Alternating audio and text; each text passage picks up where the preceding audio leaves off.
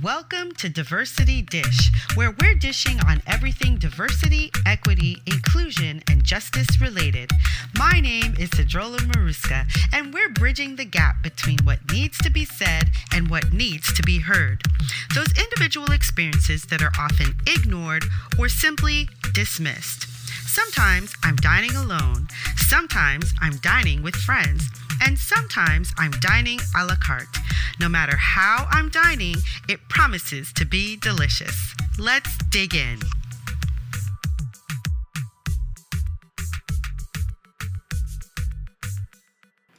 Mandy Kavanaugh's passion for leadership, entrepreneurship, and helping people thrive has fueled her roles as CEO, consultant, and facilitator. Her businesses have spanned global lodging logistics, land development, manufacturing, corporate leadership seminars, and turnaround consulting. Mandy succeeds in highly competitive environments by connecting each of her team members to their best future self. She holds various coaching certifications and has conducted seminars on high performance, authentic success, conscious language, imagination activation, conflict resolution, corporate soul retrieval, CEOship for startups, sales, team building, and wealth wisdom for women. Hi, Mandy. It is so good to have you here on Diversity Dish today. Thanks, Sadie. I look forward to talking. This is so exciting. It really is exciting. I, I find every time I'm getting ready to do a, a podcast interview, I get super excited about my guests because they're all so varied and same, nothing is different with you. So it's great to have you. Uh, before we get into the what I like to call the meat and potatoes, because you know we're on diversity dish, I'd like for the audience to get to know you a little bit better. So, if you wouldn't mind, could you tell us what is it that you're passionate about right now? Ooh, that's a good one. I am passionate about reviewing and restoring my skills in conscious language. So I, I, was a I was a conscious language coach for a while. I used it in my business and my, with my family, and all it means is speaking consciously and you know connecting to source with what we say like saying things as though what you say is a sacred prayer. And i got kind of sloppy. I noticed in my speaking um, maybe even the title of my book i just started seeing my results shift my relationships my empowerment my ability to create the results or the relationships that i want. And i knew it had to do with my languaging and it just kind of got dim a little bit over the last year. I don't know if it was the pandemic or the lockdown. We we can't blame everything. Uh, we can't. we can if we, we want to. We can. it just I got lazy, so I've started um, training with my one of my mentors again. And so what I'm passionate about, how that ties in, is I'm passionate about. I'm pivoting already from assisting feminine entrepreneurs primarily, which is what I did in the past as a coach, to leadership in general. And I'm creating a manual for Source Leadership Institute. And it just helps us be aware when we're connected to that creative force, that, you know, infinite power, and whether we're working for the good of humanity or otherwise with our, you know, intentions and our projects and things like that. So, so what I'm passionate about is assisting leaders to be responsible for what they're creating and the people who are listening to them by their language and the way that they state problems and you know let's get away from all the separation and ultimately we'd like to get away from some of the labeling and separation but you know we've got right. work to do and it's difficult for me to intellectualize things like you know certain topics so i don't pretend to be an expert at that. I just want whatever your expertise is i'd like to turbocharge it with your language. Right. I've never heard of what you just said which is conscious language. I've never heard that term before. So thank you for that. That that that's really cool Pleasure. and i think that it's great that you're passionate about that because i do think that language is so important. It's really interesting because just this morning I was editing a, a podcast interview and I was feeling a little uncomfortable with it. Not that the conversation was bad or anything, but I started to realize that the language I was using was very heteronormative. And I and it was making me uncomfortable. and so I'm thinking, if it's making me uncomfortable, I think it might make others uncomfortable. So I'm actually thinking I might have to re redo that interview um, and and and let them know why. But it's important. Language is so important. So I love that. Now, when you say conscious language, consciously, do you mean consciously thinking about the words and the phrases that we use? Actually, I'm I'm referring to the level of consciousness that is being created or supported when a person speaks. So it's about levels of consciousness. I see. Yeah, yeah. Okay. So, so it's kind of like your vibration. It is like that. And your your field of expertise is thinking about the words. Part of it I saw from your website, which by the way is spoken very consciously, it appears. So you're a natural. Thank if, all, if all the leaders on the planet were like you, we'd be in good shape. Um, and I'm not grading, I just noticed it. Um, so the fact that you think about what you say and you realize that it has power is, you know, obviously 90% of the, you're creating it, this consciousness you know this conscious awareness let's say because isn't right. part of how we're speaking and how we're thinking sometimes a result of programming or lack of awareness things yes. Like hey how would it feel to use your talents in the cause of social justice? It's no secret that Black, Indigenous, queer, people of color, or those who are part of any marginalized group don't get a fair shake, experience systemic racism, and must work harder for the same rights and privileges that white people receive just by virtue of their race. We also know it doesn't have to be that way. And sometimes that can get overwhelming. Where do we start to make a real difference? What we know we need are upstanders and advocates, people ready to stand up, take action, and spend their privilege to help others. If that's you, I want to invite you on a discovery date with me. Discovery Date is a full day immersion in your passions, talents, and desires to help you create a blueprint of powerful, focused action where you'll make the most impact. On your date, we'll discover your strengths, we'll find your lane, and we'll begin your journey. It's just that simple. Discovery Dates with Sadie if you want to know more, just go to cedrolamaruska.com backslash discovery dash dates. Hey, what are you waiting for? Come on over. I'm waiting for you. So when you become more aware, you're automatically on a learning journey to deprogram yourself. And that's when the language becomes second nature, right? Because right. your thinking has shifted. Yeah. But I've noticed for me, when I want to have a breakthrough in a certain area, the first thing that I need to shift is my language about it. People used to say, Oh, your thought. Well, I've heard people say your thoughts affect your reality. Well, of course they do, but thoughts are kind of, they can be overridden by language. And if we say it in a decree, we say it with feeling, we say it with, you know, as an assertion, we're committing or choosing that new outcome. So it's not just about complaining about what we don't like, it's about stating you know it's the, i have a dream right? It's that's right. It's about stating what we do want. It's like what it's like when people say what you focus on grows. So it's about focusing on those areas that you really want to see grow whether it's in your life whether it's in the world no matter what it is focus on those things and you'll see those things grow. That is it's, it. And so what if all of our leaders were doing that instead of kind of what, what if? And I feel like humanity, at least in certain areas, is surpassing what institutional leaders have the capacity to to do with their language. They it, it's like these institutions are kind of crumbling under their own weight. And if they would shift the focus, well, if we could anyway, I don't want to get into get into all of that. No, it's great.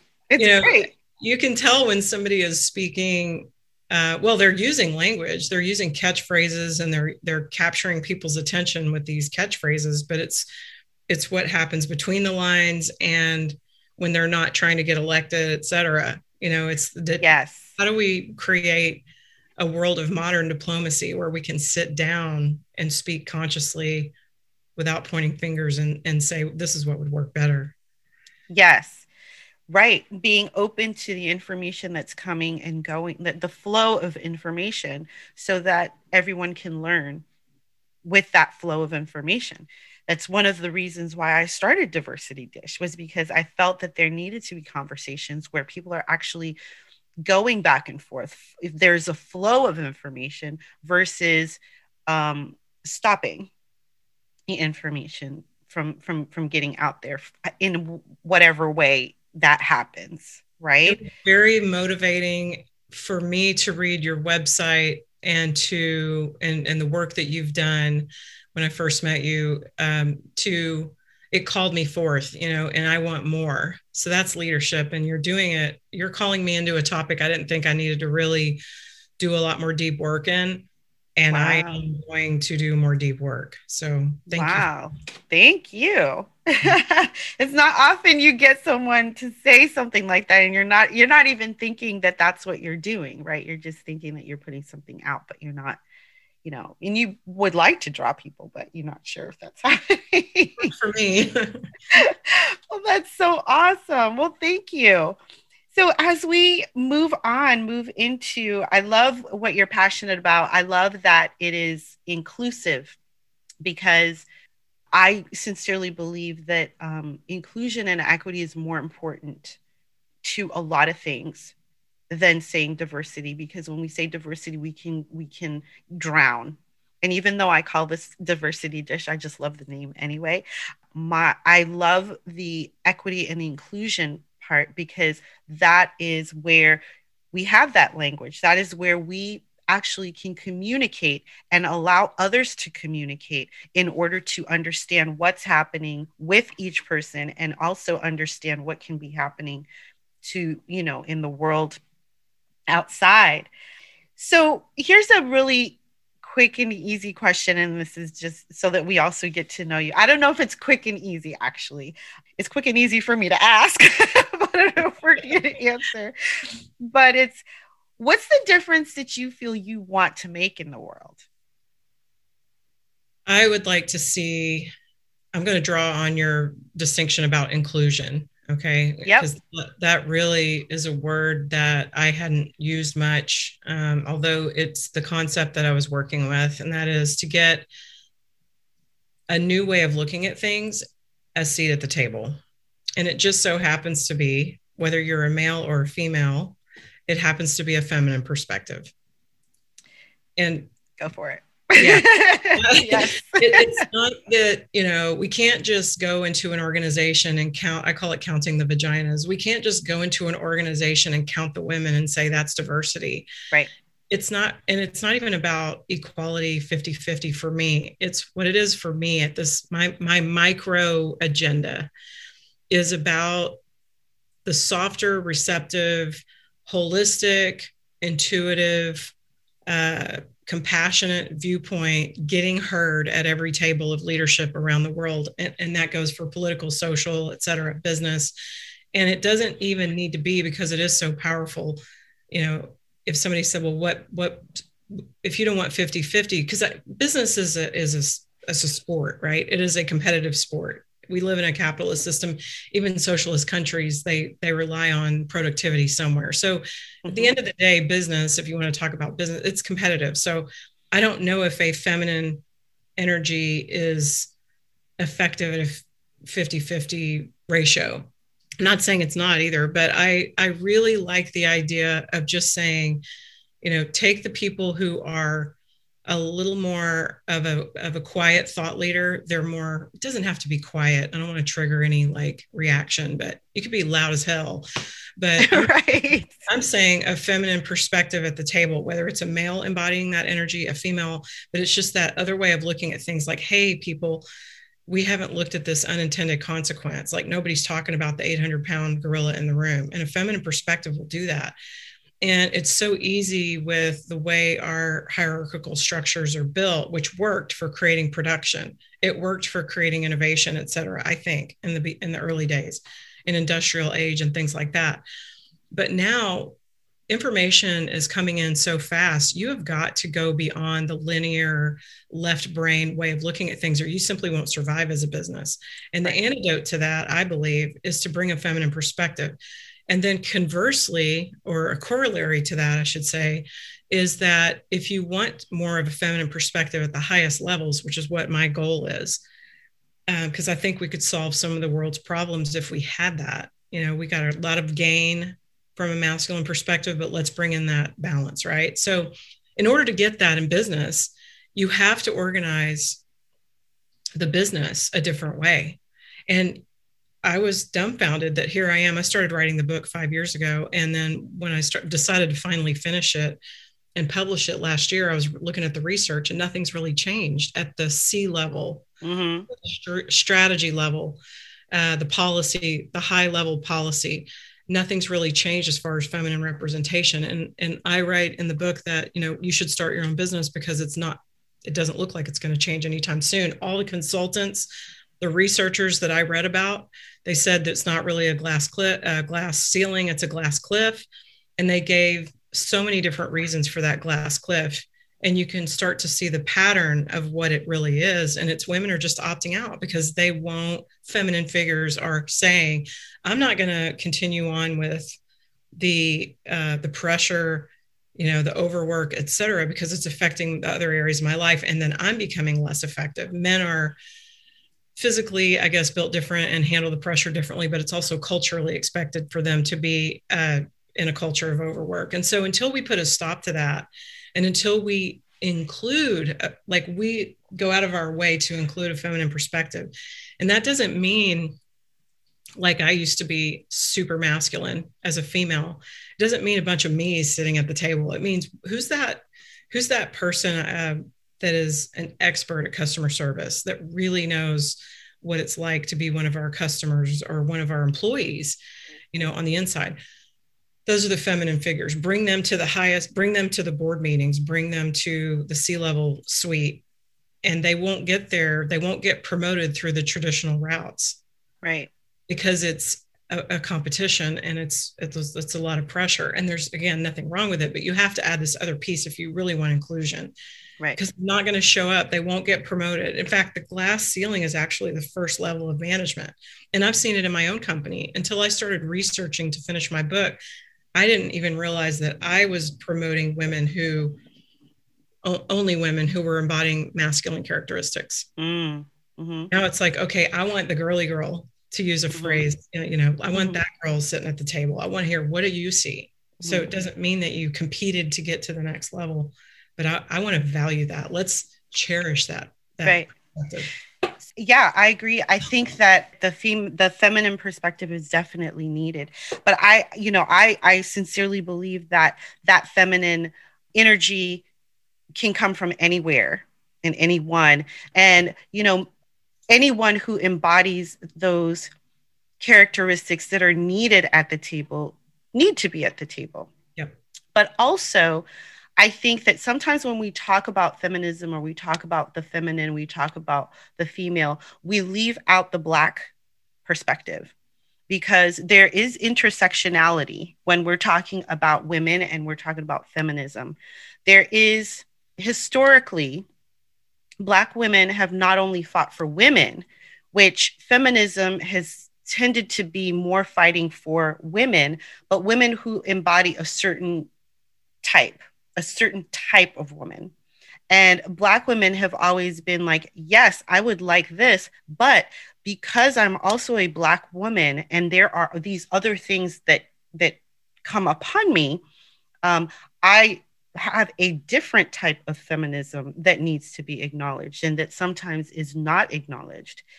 And same for a Native American woman or yeah. an Asian woman or a Latin woman.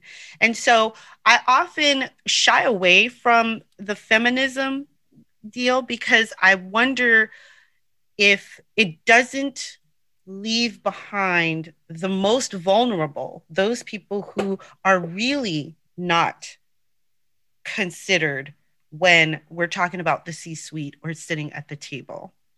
Um, I, and- I, I see that. Like I see as a white woman that I'm going after white male power and that I'm leaving out a whole bunch of other you know perspectives. And I need to be reminded of that. And I thank you for that because you know I had so much inertia going in that direction. And just recently in the last year have I seen what you're talking about? And so I haven't even incorporated it into my my life yet you know.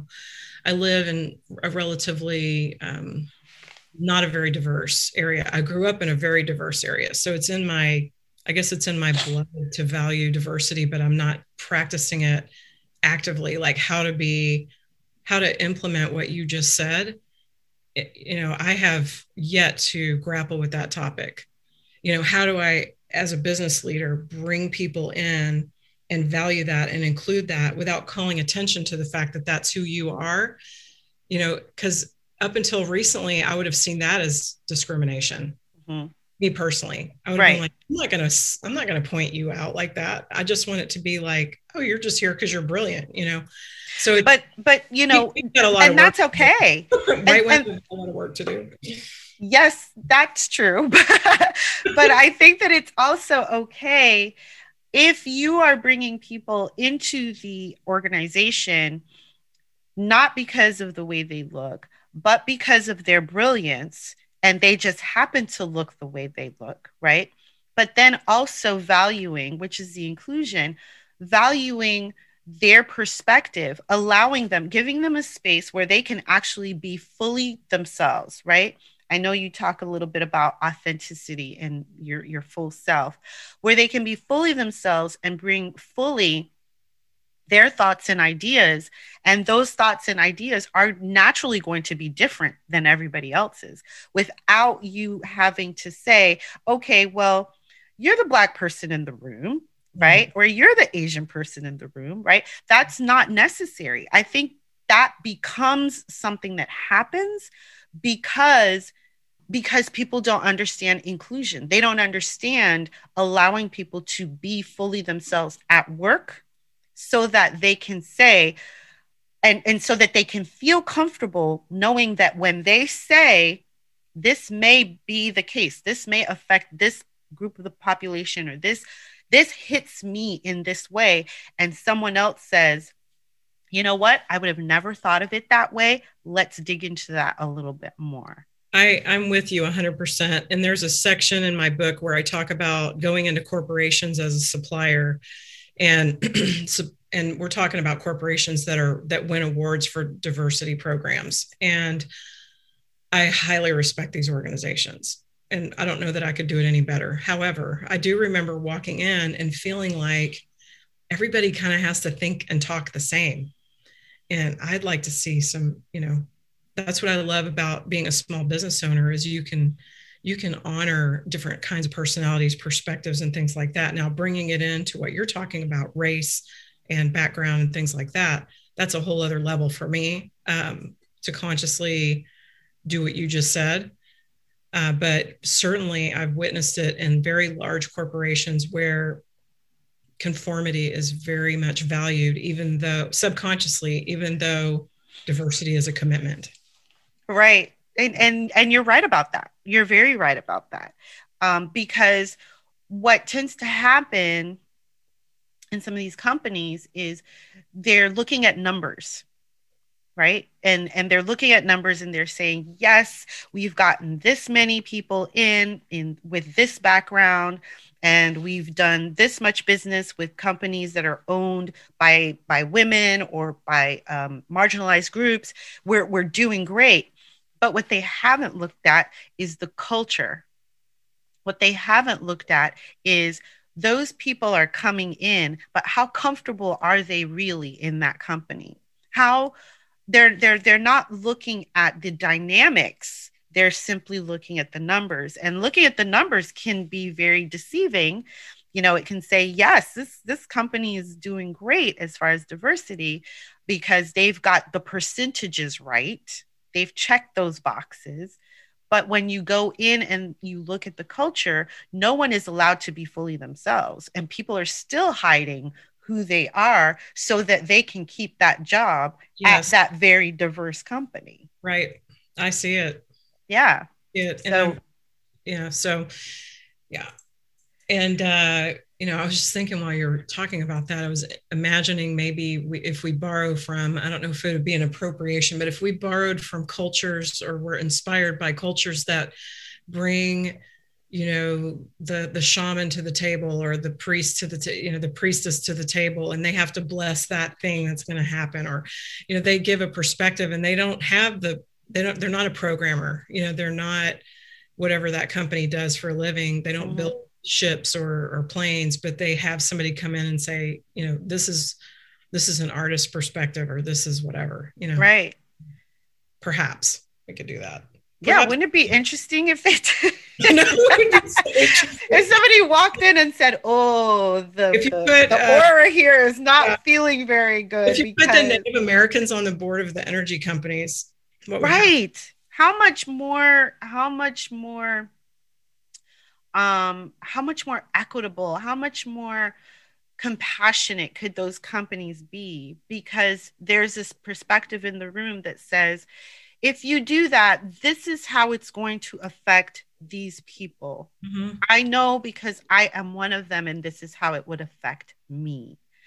And so, can we look at that instead of having a bunch of people who are saying, Hey, look, this this this is empty this is open let's just do whatever we want yeah. and people not having that voice to say yeah that's probably not the best idea um, which is why you know when i talk about when i talk about racism and i and i talk about the cost the cost is so high to Very. everyone everyone and in so many areas environmental being one but in so many areas. And so it's it's one of those things where you just think you're like okay i really want people to hear what is happening. But if they're not hearing it in their in their boardrooms or like in the boardrooms that where the decisions are being made and then these things go out it's it's an invisibility that happens right? It's like yeah. well we we we only know this perspective. We're going to go with this perspective but there's such a larger perspective of people that are affected by decisions that are made in those boardrooms. You make a very good point that people don't understand the cost of disenfranchisement in general yeah. which is what i think the invisibility leads to ultimately. Yeah. it, it, it takes generations to really bring that, or at least one generation to bring that back in a best case scenario. And it, it's really based in over being overly competitive, I think, with each other and not realizing the cost. Mm-hmm. You, you, said it. I, that's a huge distinction for me. Mm-hmm. Not realizing the cost. Yeah. And thinking and it, that the payoff is better is the payoff is worth it. Right. Because what usually happens is the payoff is not necessarily going to affect me or my family adversely. And the payoff that affects someone else adversely, well, I'm not sure that that's as important, right? So when we talk about we talk about authenticity, bringing authentic people, bringing our authentic selves to to the boardroom, to the table, to you know, in. How do you think that's possible? I think it is giving up looking like you know something, like you know everything, and thinking that in order to preserve your position or your responsibility, that you have to be seen as somebody who knows everything there is to know. You know, it's this glamorization of the subject matter expert. Right. And a lack of curiosity. It's right. You have to be curious. And so um, to be curious, like I know something. I just said that like an expert. I think the antidote, the antidote uh, to um, a lack of authenticity is curiosity. Right. But let's take a look at that for a little bit. When we're going to go with women, we're going to go with white women because there's there's differences here. When a white woman goes in to a boardroom, how easy is it for her to be authentic, to be able to ask those questions and not need to look like the expert? I'm in a small to medium business, um, headquartered in Texas. It's a little bit, you know, there are different kind of cultures around So I can't speak for every white woman, obviously. Sure. And I can't, I'm even trying to create a context uh, and qualify my answer.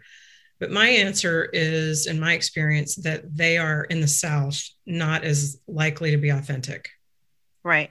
Um, I've seen it in other environments where it's quite easy for them, but it still comes from like the world of thinking. They're saying, mm-hmm. I think this or I think that, and they're speaking a certain way for it to go in a certain way. right. I mean? Right. We get we get yeah, back to language, right? yeah, but they're relatively safe. I mean, they're relatively safe as long as they don't I'll say ourselves. We're relatively safe. I think white women as long as we don't become emotional and that's that's really sad because our you know feelings are are obviously valid but we have to keep our feelings out of it and our emotions out of it and we say i think i think this or i think that in order for it to go into the brain of a lot of men's you know the awareness of a lot of i don't want to generalize men either but right i've just that's that's my long answer to your right short. Into,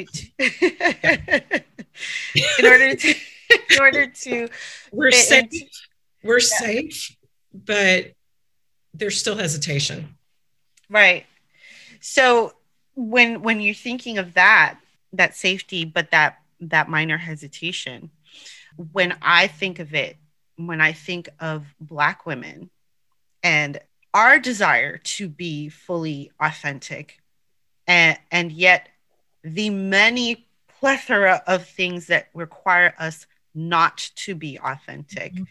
It is it is very difficult to say, well, we're just going to go in because you know we're not allowed. You say you're not allowed to to to to to to bring your emotions. We are definitely not allowed to no. bring our emotions. If you say something to us that hurts us, we are not allowed to be hurt if you say something to us that makes us angry, we're not allowed to be angry. I was ta- I was talking to someone else and they were talking about authenticity and they were saying that the people who are most able to be their most authentic selves are those who do not need to worry about what anyone else is is thinking about them and those tend to be the cisgender white males and say, well, I don't feel like doing this or I don't feel like doing that. Um, they can say that. And, and it was a very specific conversation, but they can say that. Whereas women and then Black women are, and, you know, other marginalized women have to be very careful about what they don't feel like doing or what they don't feel like um, dealing with in certain situations having to do you know with with business and being authentic. So for me the question is always am i being authentic when i'm putting myself out there? Now i'm a little different. I work for myself right? I'm i'm i work for myself and i don't have to work with you if i don't like you if i don't if i don't even want to be bothered with you and i have to work with you but that's not everybody's situation that's not most people's situation and but there are also, there's also this fact and this idea that when I put myself out there, I do have to consider my audience. I always have to consider my audience and which which Sadie do I bring? Now, if I have several Sadies, does that mean that I'm not authentically myself in those several different ways? So, you know, those are the kinds of questions.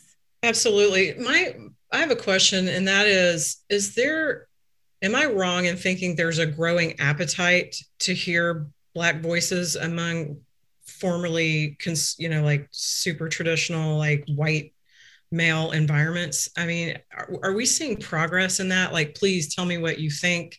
Please tell me. I mean, I know we were talking about emotions, but is there a shift occurring in the authenticity conversation?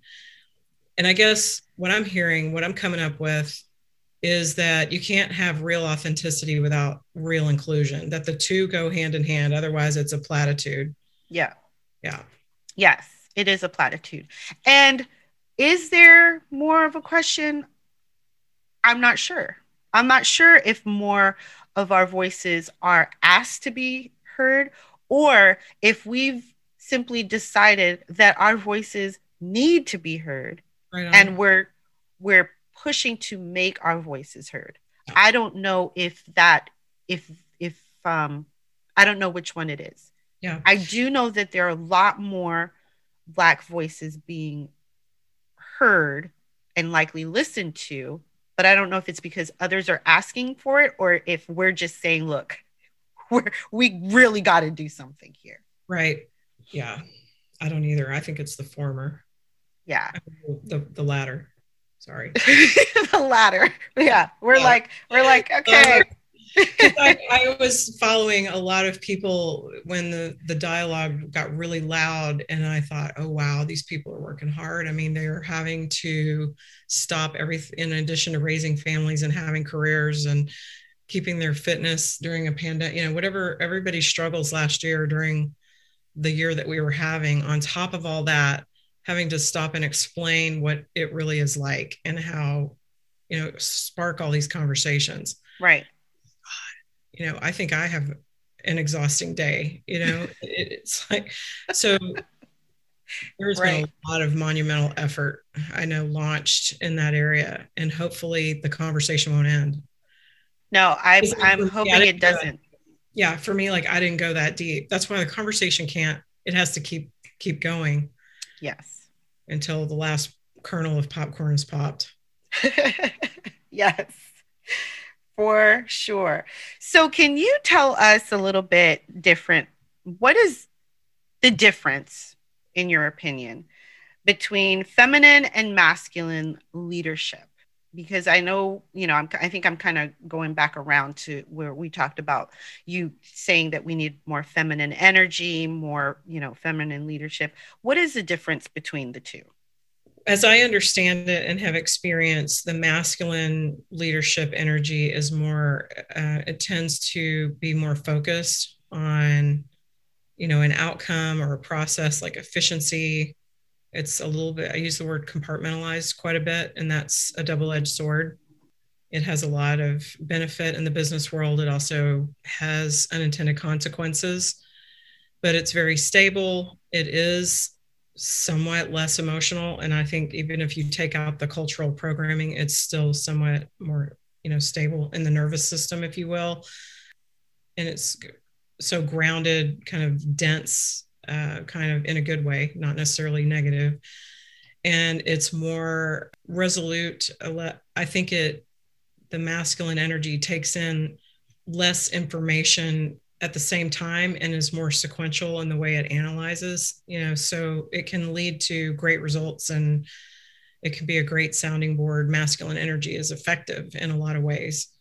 Feminine energy is more, I, I use the word holistic it's more it's intuitive it is it works on a realm that isn't necessarily grounded in newtonian physics it's kind of a it's like a non-linear intelligence in a way it's also tends to be more heart-centered and compassionate more forgiving or more quick to forgive sometimes and i think that it is they're they're faster i think feminine leaders are quit more quick to see things and move through things. They're not as slow. Uh, I think when I'm working with feminine leaders, things move. It's change management is a lot easier. And research shows that everybody from business students in college to other business types in the surveys, they would choose a female. Part of the glass cliff is they people choose females to turn around underperforming or crisis situations. And i think that's one of the reasons why is our velocity of being able to hold so much complexity in our minds at, at once and be able to function. Mm-hmm. um, so what else about that? Yeah so th- i would just leave it at that. We could go on but that's, wow that's interesting. You did also say before you know that we built you know things were built by the male and the masculine energy. And so now we need more of a feminine energy to kind of keep it going. Is that kind of what you well is, is I, that right? Yeah i mean I, you know this is so generalized. It's it's we're in the process of really stereotyping and generalizing what happened but right right. in this culture in which we're sitting in yes. this you know um, we have a lot of you know our our infrastructure the way our government everything is kind of built around a masculine right. way of, of looking at things the way organizations are the stock market et cetera right. in my view. Communities that were built from a feminine perspective and if if more and more women lean on their masculine energy you'll see kind of community families start to kind of like it'll start to decentralize and kind of i think it'll start to erode a bit you know if we have because it's really nature is designed to be 50 50 right and if we're mm-hmm. talking about energy and not gender then you know you can look and see kind of do we have is 50% of how we're operating coming from that feminine perspective we would have some changes to make if that were the case and so mm-hmm. like all this conversation about inclusion to me is if it is and please challenge me because i'm learning so much from you. But in my past i've seen it as a phenomenon of a feminine value let's say. It's something that more feminine more feminine figures than masculine would value that inclusion. And it would include men mm-hmm. who are in touch with or balanced. It would include balanced men as well. Yes. So so yeah um, it's time to bring it's time to start valuing the feminine and all feminine perspectives as you've mentioned right. is mine or right. so when we do that we will restore we will do a lot of healing. We will not we won't lose our technology and our our innovation and our infrastructure. There's a way to make it all work. And as you said if we could get real about the cost we would heal society so much faster. Right because you're going to pay for it one way or the other. I am a yes. Uh, I am a business kind of a libertarian type. Like I don't I don't resonate with either. Let's say political party. I'm, mm-hmm. I'm a bit like wow. So I'm I'm a a pro business, pro entrepreneurship individual. Mm-hmm. And um, what was I going to say? I, I, lost my train of thought there. Um, what was I going to say? oh, I just totally lost it. I'll probably get it back in a minute, but it was something about um, healing our systems and bringing back, you know, using this this notion of balance to make the right decisions and understand the cost and make the make business decisions. People have been talking about conscious capitalism for a really long time mostly in the context of the environment. It's not right. just the environment. I mean why do we ha- why do we still have single use plastic like it's so ridiculous. I was on an airplane um, and I was thinking like, why are we why are we drinking out of cups yeah. that throw away? Like that's we're not thinking, you know, yeah. that's an example.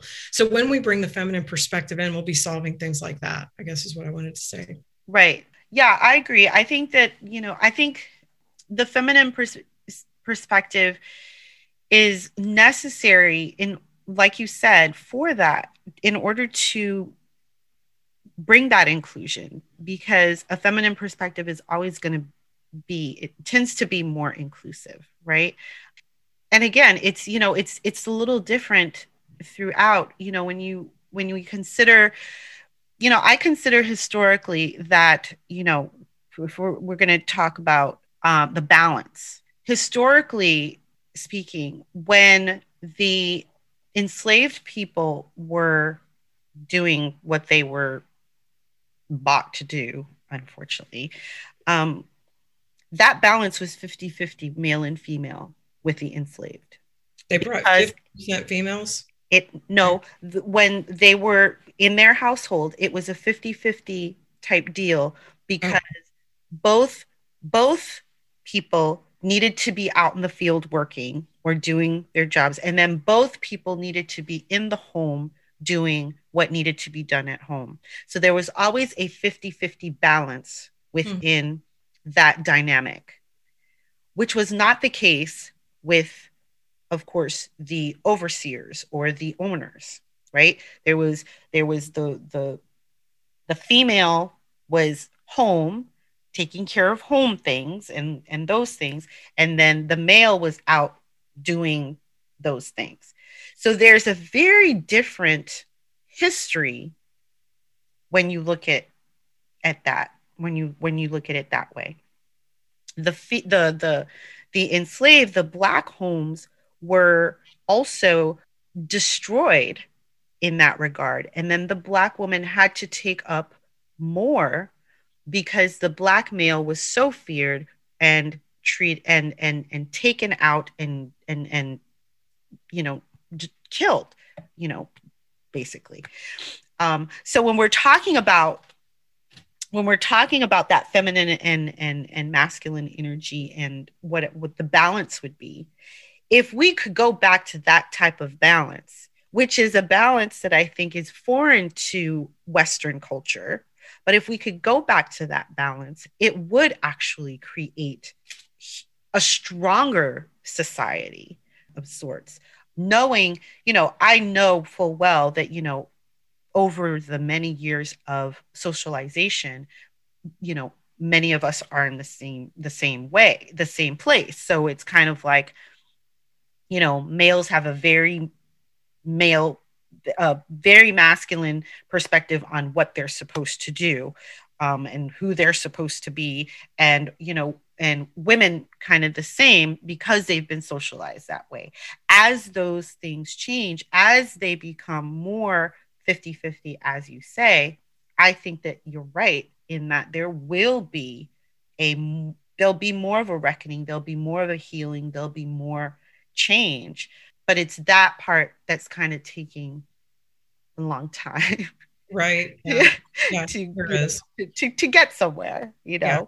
But it is definitely i can definitely see how that would be healing for sure. Definitely. I think we'll solve a lot of issues that we are unconscious of right now. Yes.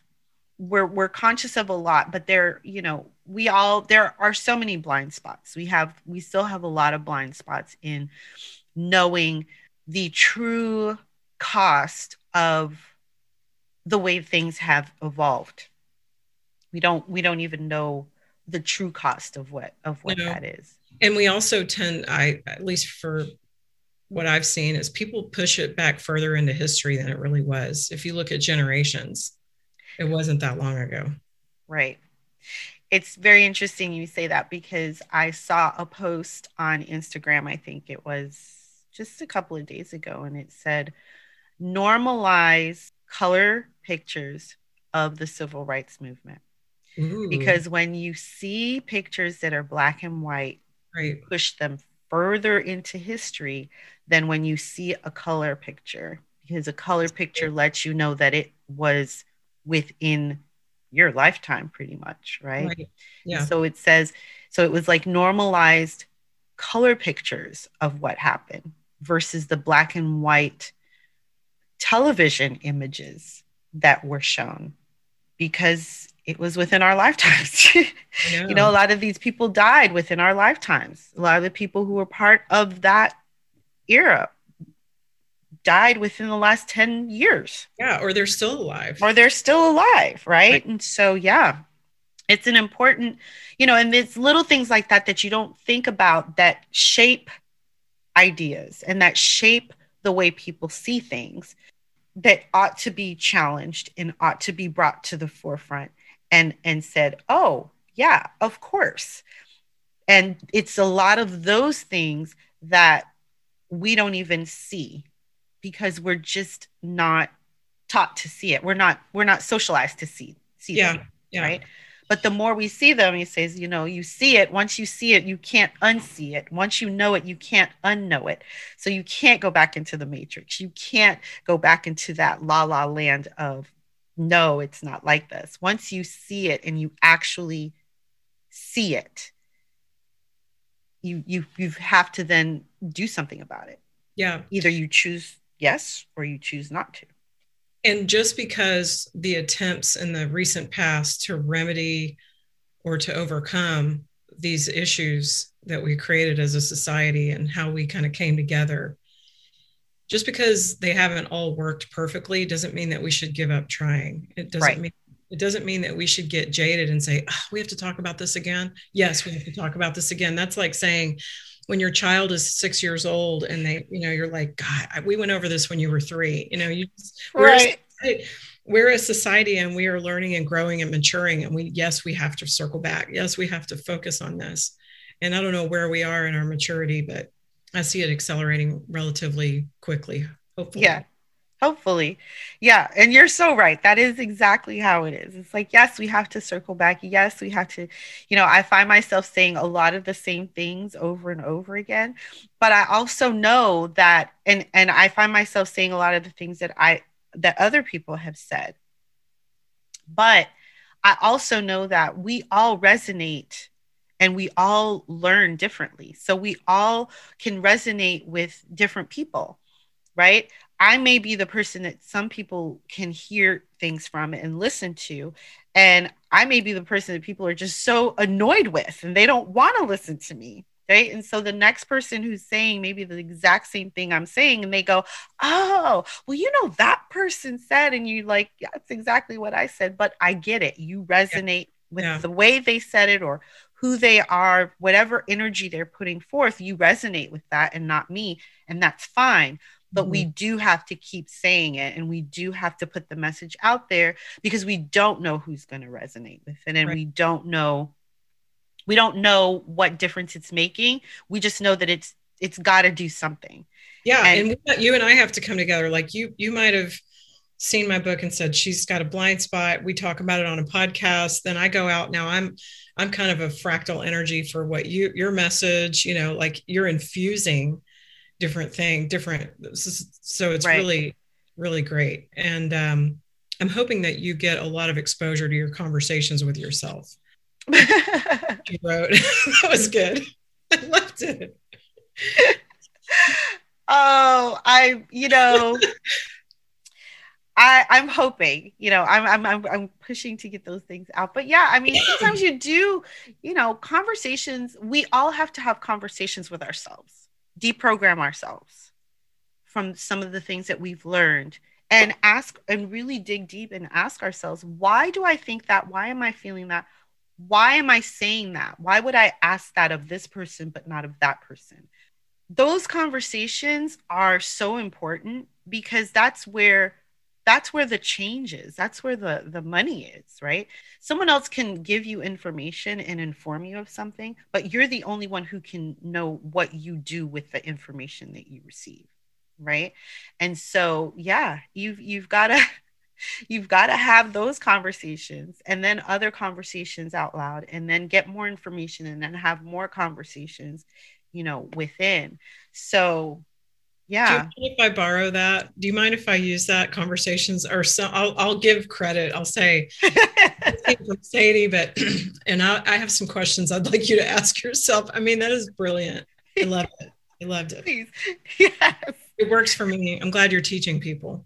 Yeah. Oh, thanks. I, you know, I honestly it's really funny you, you get to a place and you realize that this is your spot and then all of a sudden things just seem to come to that place. It clicks yeah. It clicks and you're just like wow i i how come i didn't find this like you know 15 years ago? I mean but i you know it is what it is. I think yeah. all, all things work as they should. So is there anything that I didn't ask you that you would have liked for me to have asked, or is there anything that you would like to share? We have something happening in our society right now where unemployment is up, and it's up obviously disproportionately for races, uh, Black race, you know, Hispanic, and others. And women have been found and surveyed recently to they're they're more willing to change industries, go back to school, start a business, things like that. And I'm encouraging you if you are somebody that has a lot of resilience and a lot of drive and you have a message and you want to live a purpose it doesn't have to be you don't have to be a thought leader or a content creator online. There's a lot of you know a lot of us leaders we want to do things. It's difficult to have an online business you know and if you if that's your thing then do it but it also you could also get into the nuts and bolts business the furniture but you know the restaurant whatever restaurants might be a bad idea right now.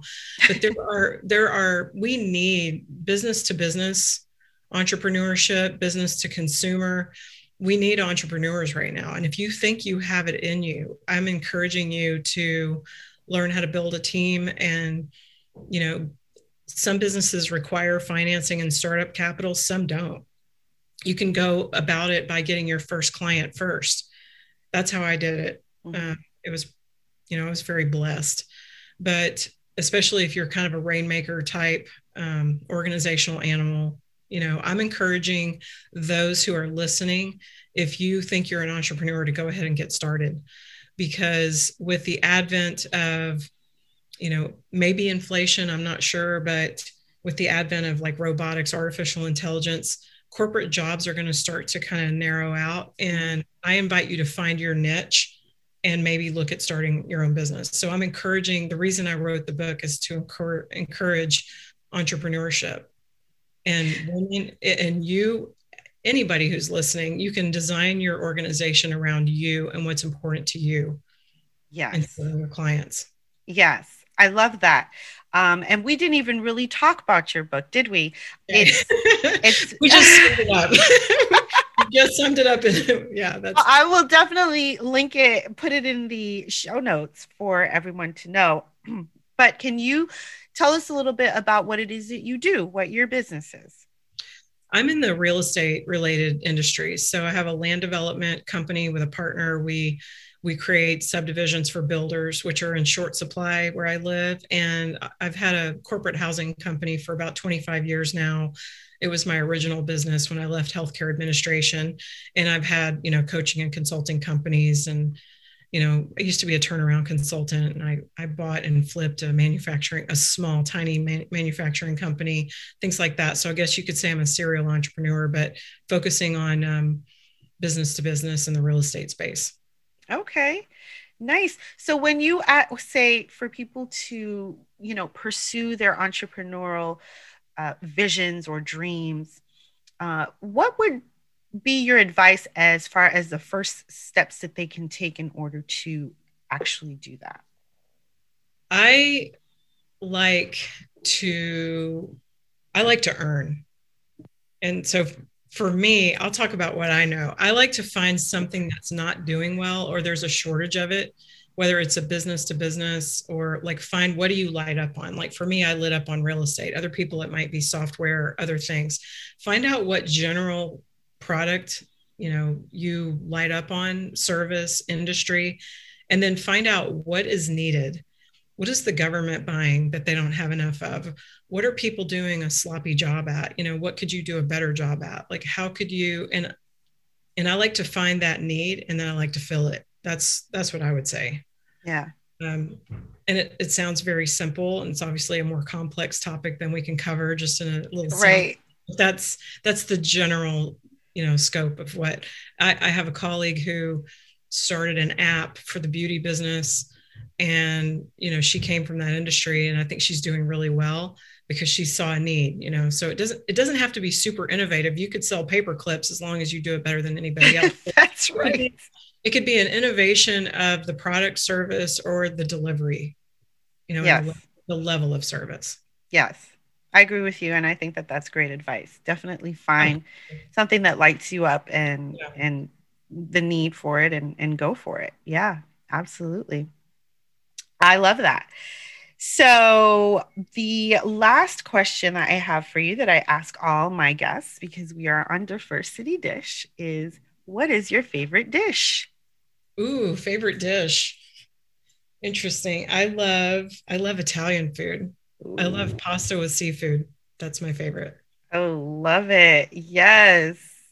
And well, I, then I could ask you one more question. Yeah.